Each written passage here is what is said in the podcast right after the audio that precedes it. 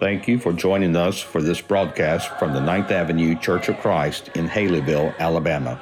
We hope that you will subscribe and will share our broadcast with others. Now, we take you to the pulpit of the Ninth Avenue Church of Christ. Well, again, good morning to you. Uh, it, it's so good to just be together. If you're with us online this morning, thank you for your presence as well. I know we have a handful of our number who is sick, and then a handful of our number who is just trying to be safe. And, and we want you to know that regardless of, of where you are joining us from this morning, we are glad that you are here. Uh, take your Bibles out and go back to the book of Matthew, chapter 28. We're going to look at this text together uh, in a little more detail and, and in a little uh, more specific way about things. As I was looking at uh, this particular Sunday, I was you know, trying to figure out what, what do we talk about going into the new year? What, what do we talk about when we think about 2021? And one of the things that you know you like to do as a preacher is you like to have goals and you like to have things that you're working toward and different things. And it seems like maybe if we had to go back and look at uh, last year, if we had to look at 2020 and give it a title, maybe give it a a purpose or, or something like that, maybe the word survive is, is the word that you would look at. Just try to survive the challenges, survive the years, survive the next thing that kind of pops up. And, and I do feel like as a church, not just physically, but spiritually, we've kind of been in survival mode. How do we keep people connected? How do we keep them engaged spiritually, especially maybe when they are not here with us and, and not able to be in person with us and their engagement is online? You know, how do we still make them feel like they are part of this church family and let them know that they are still important to us. What do we do when, when we have to shut down for a couple of weeks? I mean, you know, as we look at the beginning of 2020, the beginning of 2020 saw a couple of new things uh, that were kind of the, the small baby steps to some bigger things that we were working on. We had a new class for our young adults that had started. We had met for three or four weeks together. We had had our first men's kind of event that we were going to start doing on a regular basis. And, you know, I just kind of got the, came to the conclusion that that one trip to Big Bob Gibson's was so good, we didn't need another one. It was just that great. And so, you know, we had some things that were started, and then all of a sudden things just shut down. We're having to learn to survive in a new, um, a new way of life. So, as I do from time to time, uh, we I have an old youth ministry notebook that uh, was from my youth ministry class at Freed Hardeman. And there's, even though it, that notebook deals with youth ministry, some of the stuff in it is just great for church across the board. One of the books that we had to read in that class was The Purpose Driven Youth Ministry, uh, which uh, is, is a brother, if you will, to the purpose driven church, except it focused on youth ministry, the youth ministry perspective of things. And one of the things that we had to do in that class with that book, and one of the things the book talks about, is for our own ministry, we had to create a purpose statement. And that purpose statement has stuck with me. I mean, to the point that even in resumes that I send, if you were on that committee, at the top of my resume somewhere is still this purpose statement. And I got to reading this thing uh, earlier this week, and, I, and I'm thinking about it and praying about it. And I thought, you know, this needs to be what we focus on in 2021. Because what it does for me is it regrounds me. It, helps me realize what my purpose is, what I need to be focusing on. And so I want to share with you what we're going to call our 2021 purpose statement for the year. This is going to be something that pops up on a lot of different things, and it's going to revolve around three particular words. But it says that our purpose is going to, lead, is going to be to lead our church family and our community to a loving God who wants to reach, connect, and grow with them. Look at that and let's read that again. To lead our church family and community to a loving God who wants to reach, connect, and grow with them. And, this particular idea revolves around these three words being a church that reaches, being a church that connects, and being a church that grows. And everything that we do this year will be funneled through those ideas. And so today, what we're going to talk about is this word reach. Now, th- this word reach can, can deal in a lot of different areas, but I want us to just maybe reground ourselves this morning and what it is that we're supposed to be doing as a church and as a Christian when it comes to reaching those around us. In, in the COVID 19 environment, it seems like evangelism has not been at the forefront of anything. Like I said, our focus has been, if for lack of a better word, survival, trying to just make it to the next Sunday, trying to make it to the next day. Okay, and so the things that we're supposed to be always doing seem to sometimes kind of get pushed to the backside because we've got the most pressing thing in front of us. So, how do we reground ourselves in this idea of reaching into our community? Well, let's talk about a couple of things. The first thing is this God gave us a mission. All right, God gave us a mission. Regardless of what's going on in the world, regardless of what's going on in your personal life, you have a direct mission from God and that is to do your part in leading people to the opportunity of salvation. The passage that was read for us just a few moments ago from Matthew 28, the Great Commission, a verse that we're all very familiar with. He says, Therefore, go and make disciples of all nations, baptizing them in the name of the Father and of the Son and of the Holy Spirit, and teaching them to obey everything I have commanded you. And surely I am with you always to the very end of the age. If you've been in church your whole life, there's no telling how many times you've heard this verse talked about, preached on, recited. I mean, it's, it's one of our most important verses because it is Jesus saying, This is your job. This is what you're saved for, so that you can turn around and do this, so that you can do a couple of things you can, you can create disciples. And disciples are made in two different ways. First is by leading them, by leading them to Christ. Now, some people may say that the first step is saving someone, but I want us to understand above everything else, Jesus saves, right? Amen? Jesus saves. I have the ability to lead you to Jesus. I have the ability to guide you to Jesus. I don't have the ability to save you. Only Jesus does that. But I have a responsibility to lead you to that. I have a responsibility to, to try to find people in our community, to try to even find people in our church, find people in my personal family, your family, that need Jesus as their Savior, and lead them toward a relationship with Him. Evangelism is not just about book, chapter, verse, answers, and questions. Evangelism and discipleship is about helping someone take the next step in their journey.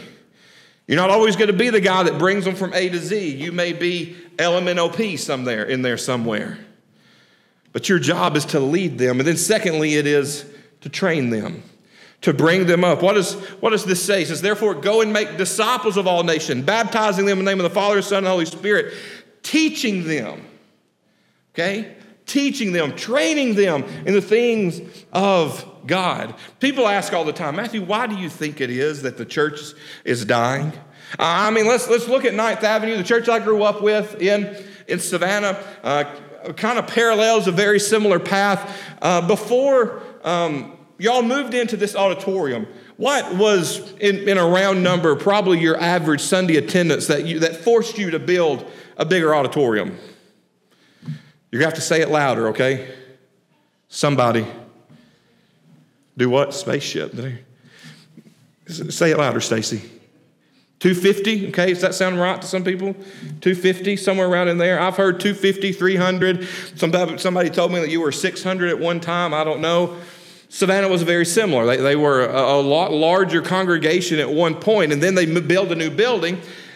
And every year that they've been in that new building, their attendance has decreased by 3%, on average, by 3%.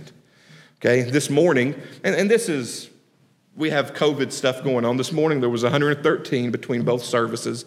When we shut down in, at the end of February, from October to February, we were averaging 185 on Sunday morning. That's still a, a long way from 250 people. And people ask the question why are churches dying?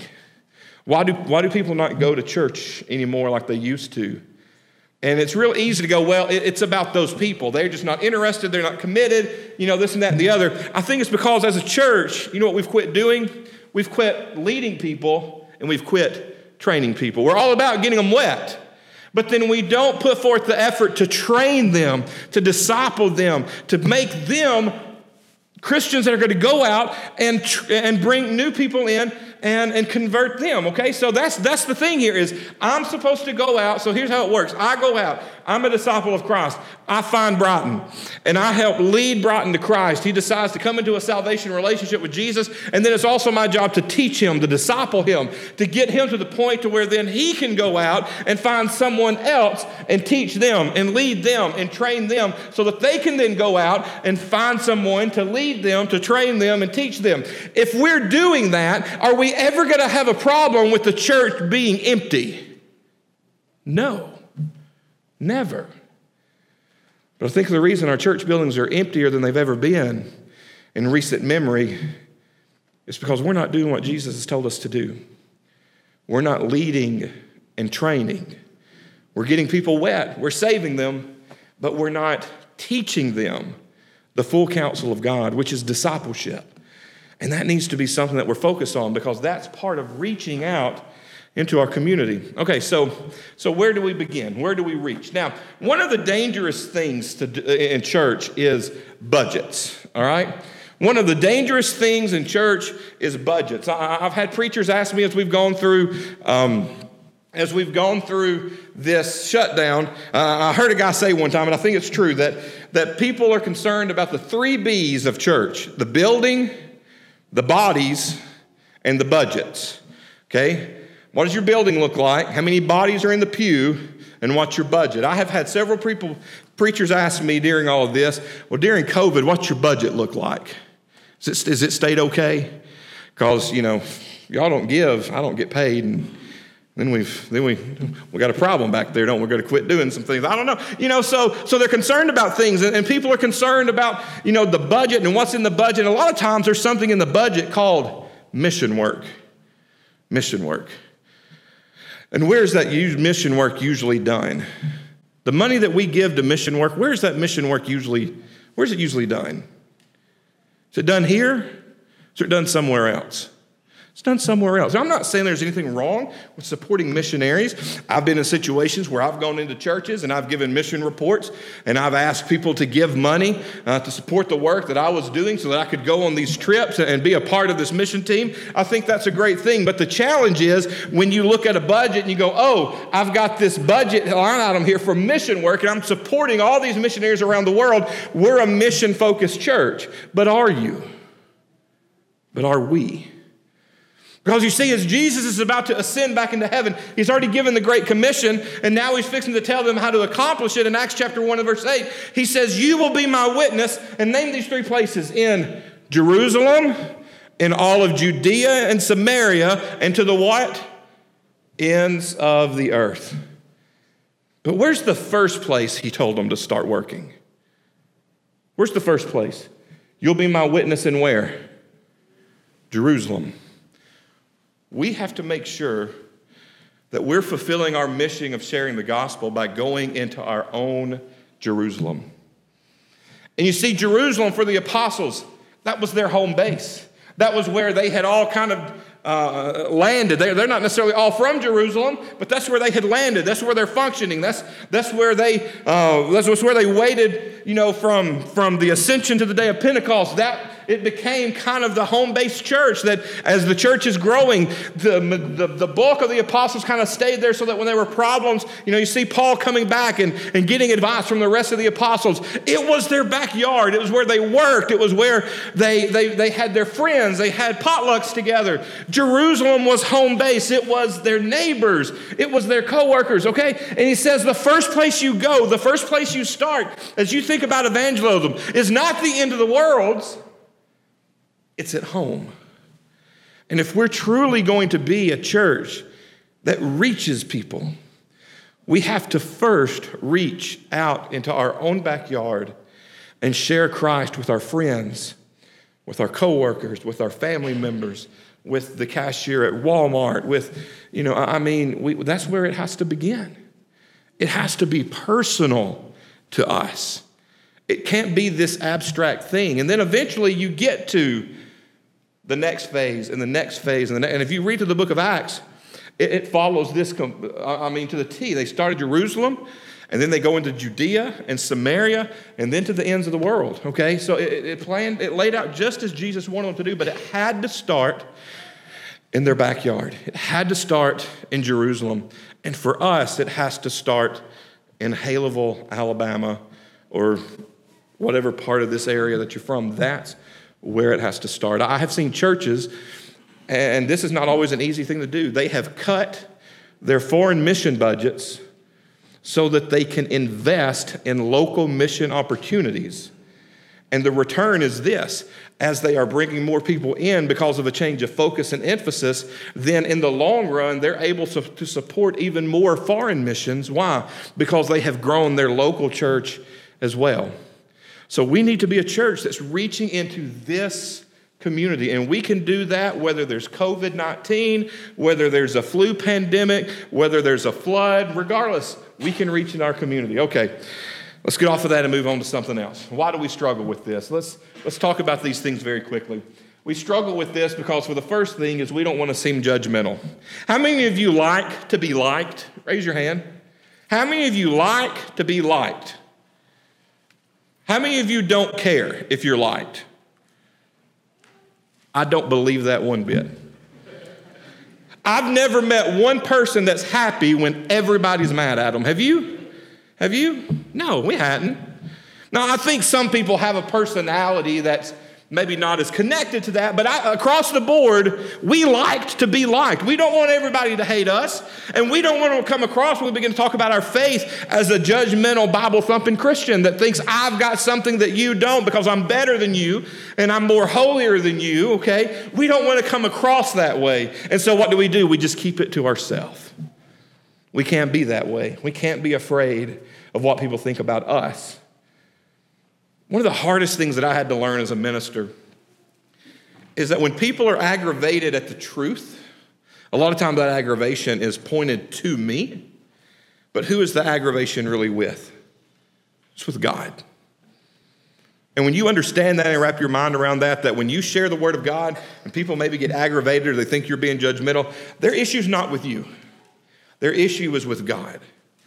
And, and once I realized that and wrapped my mind around that and accepted that, it was a lot easier for me to be a little more evangelistical, to be a little more open about my faith, because I didn't feel like I was being better than everybody. I was just simply sharing the Word of God.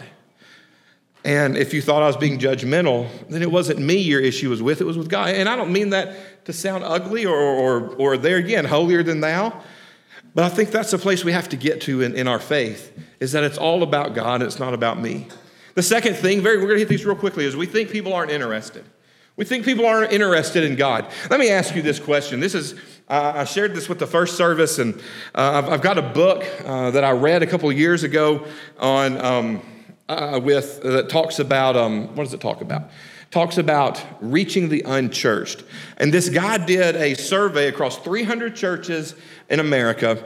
And the people he talked to and surveyed and questioned were people who were unchurched, as in they had never been to church, and they were 25 years or older. So they were adults that had come into a church environment for the first time in their life. They weren't brought up in it and then went to college and left, and now they're coming back. They are unchurched people. And do you know what the biggest reason is that those people are in church now? You know what it is? They were invited by someone. They were invited by someone. Very few people are ever just going to walk through our door uninvited. Now, there are the exceptions. There are the exceptions. Tyler's back there this morning. He just showed up one day you know, just showed up, walking in our building, was walking down the road. It was time for church. He just shows up. That very rarely happens. Most people that step foot in our building show up because they're what? Invited by someone else. They're invited by someone else. And I'm not sure the statistic, I don't remember, it was somewhere around 75% was the number that he found out was that nearly 75%, is either right below or right above, of people that you invite, nearly 75% of them are going to accept the invitation and join you for at least one service or one event, whatever it is you may be inviting them to. Now, I know that this, we're going to say, well, hey, it's COVID, we can't invite people, this, that, and the other. Look, our mission doesn't change. Our mission does not change because of the circumstances we find ourselves in.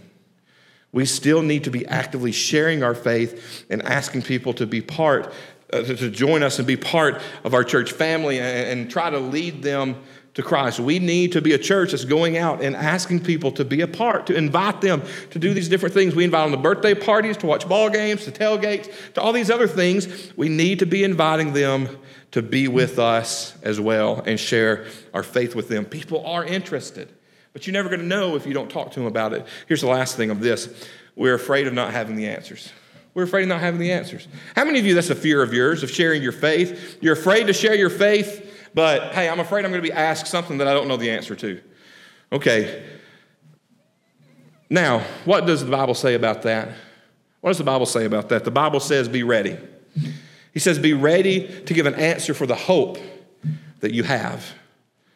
So, how do you get ready? If you've got a test tomorrow, if you've got a test tomorrow, what do you need to be doing today? Especially if you haven't done it at all. Study.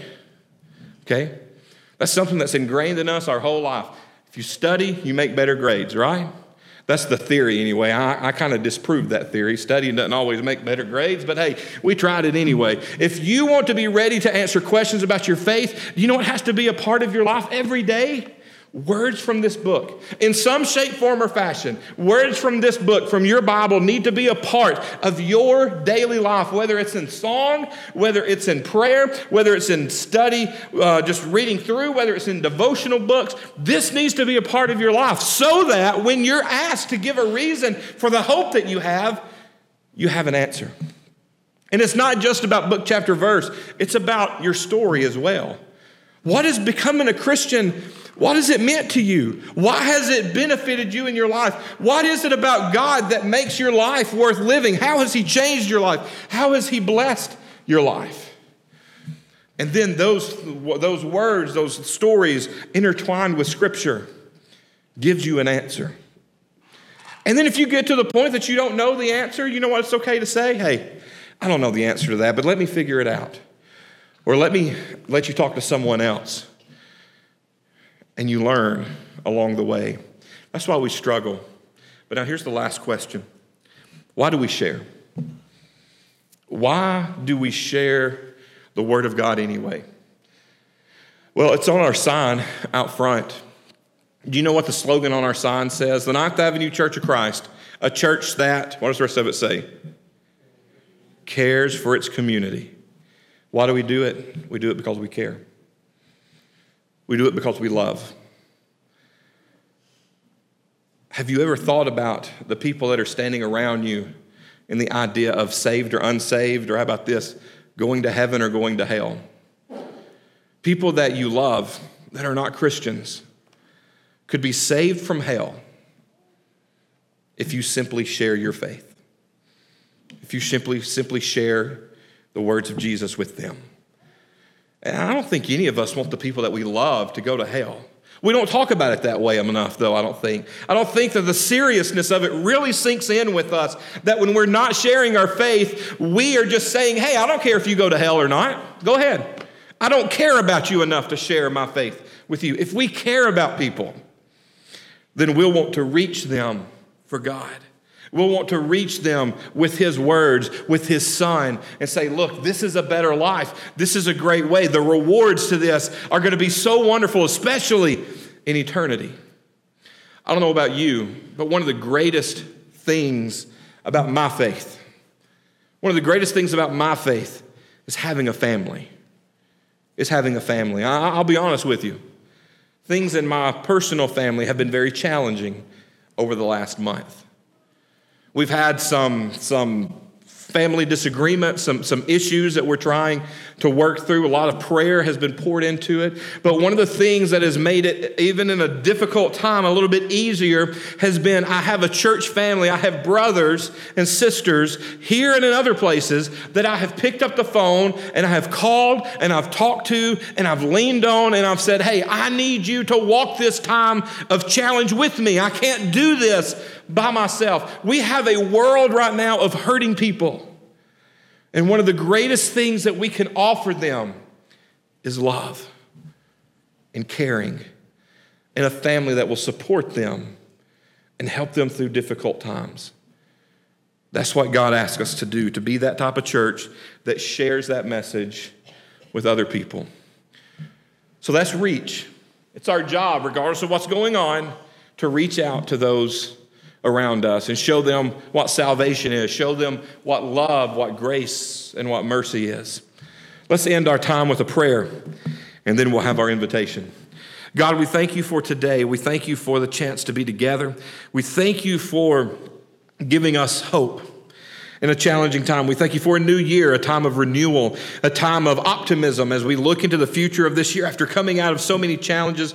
God, we see the light at the end of this tunnel with this virus. We see people getting vaccinated. We see people healing from it. We see people overcoming overcoming it, God. And I just pray that that continues in a great and powerful way within our nation, within our community, within our church, so that we can fellowship with one another again, so that we can uh, be this, this great community of believers together together again, God.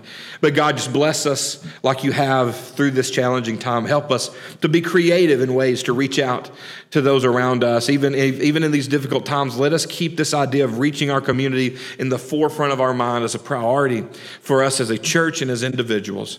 Give us the strength to share. Give us the knowledge to share, God. Give us the conviction to care about those around us enough that we want to just shower them with your love. We thank you for Jesus. We thank you for his sacrifice. It's in your son's name we pray. Amen.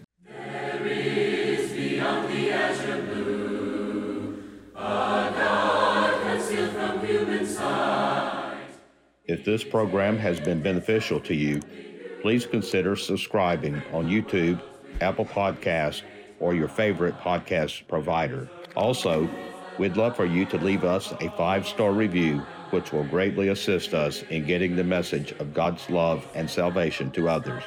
We'd love even more for you to join us in person. We are located at 2309 9th Avenue in Haleyville, Alabama. You can also check us out on Facebook, Instagram, and Twitter. Be sure to join us again, and until then, remember, we are a Church of Christ caring for its community.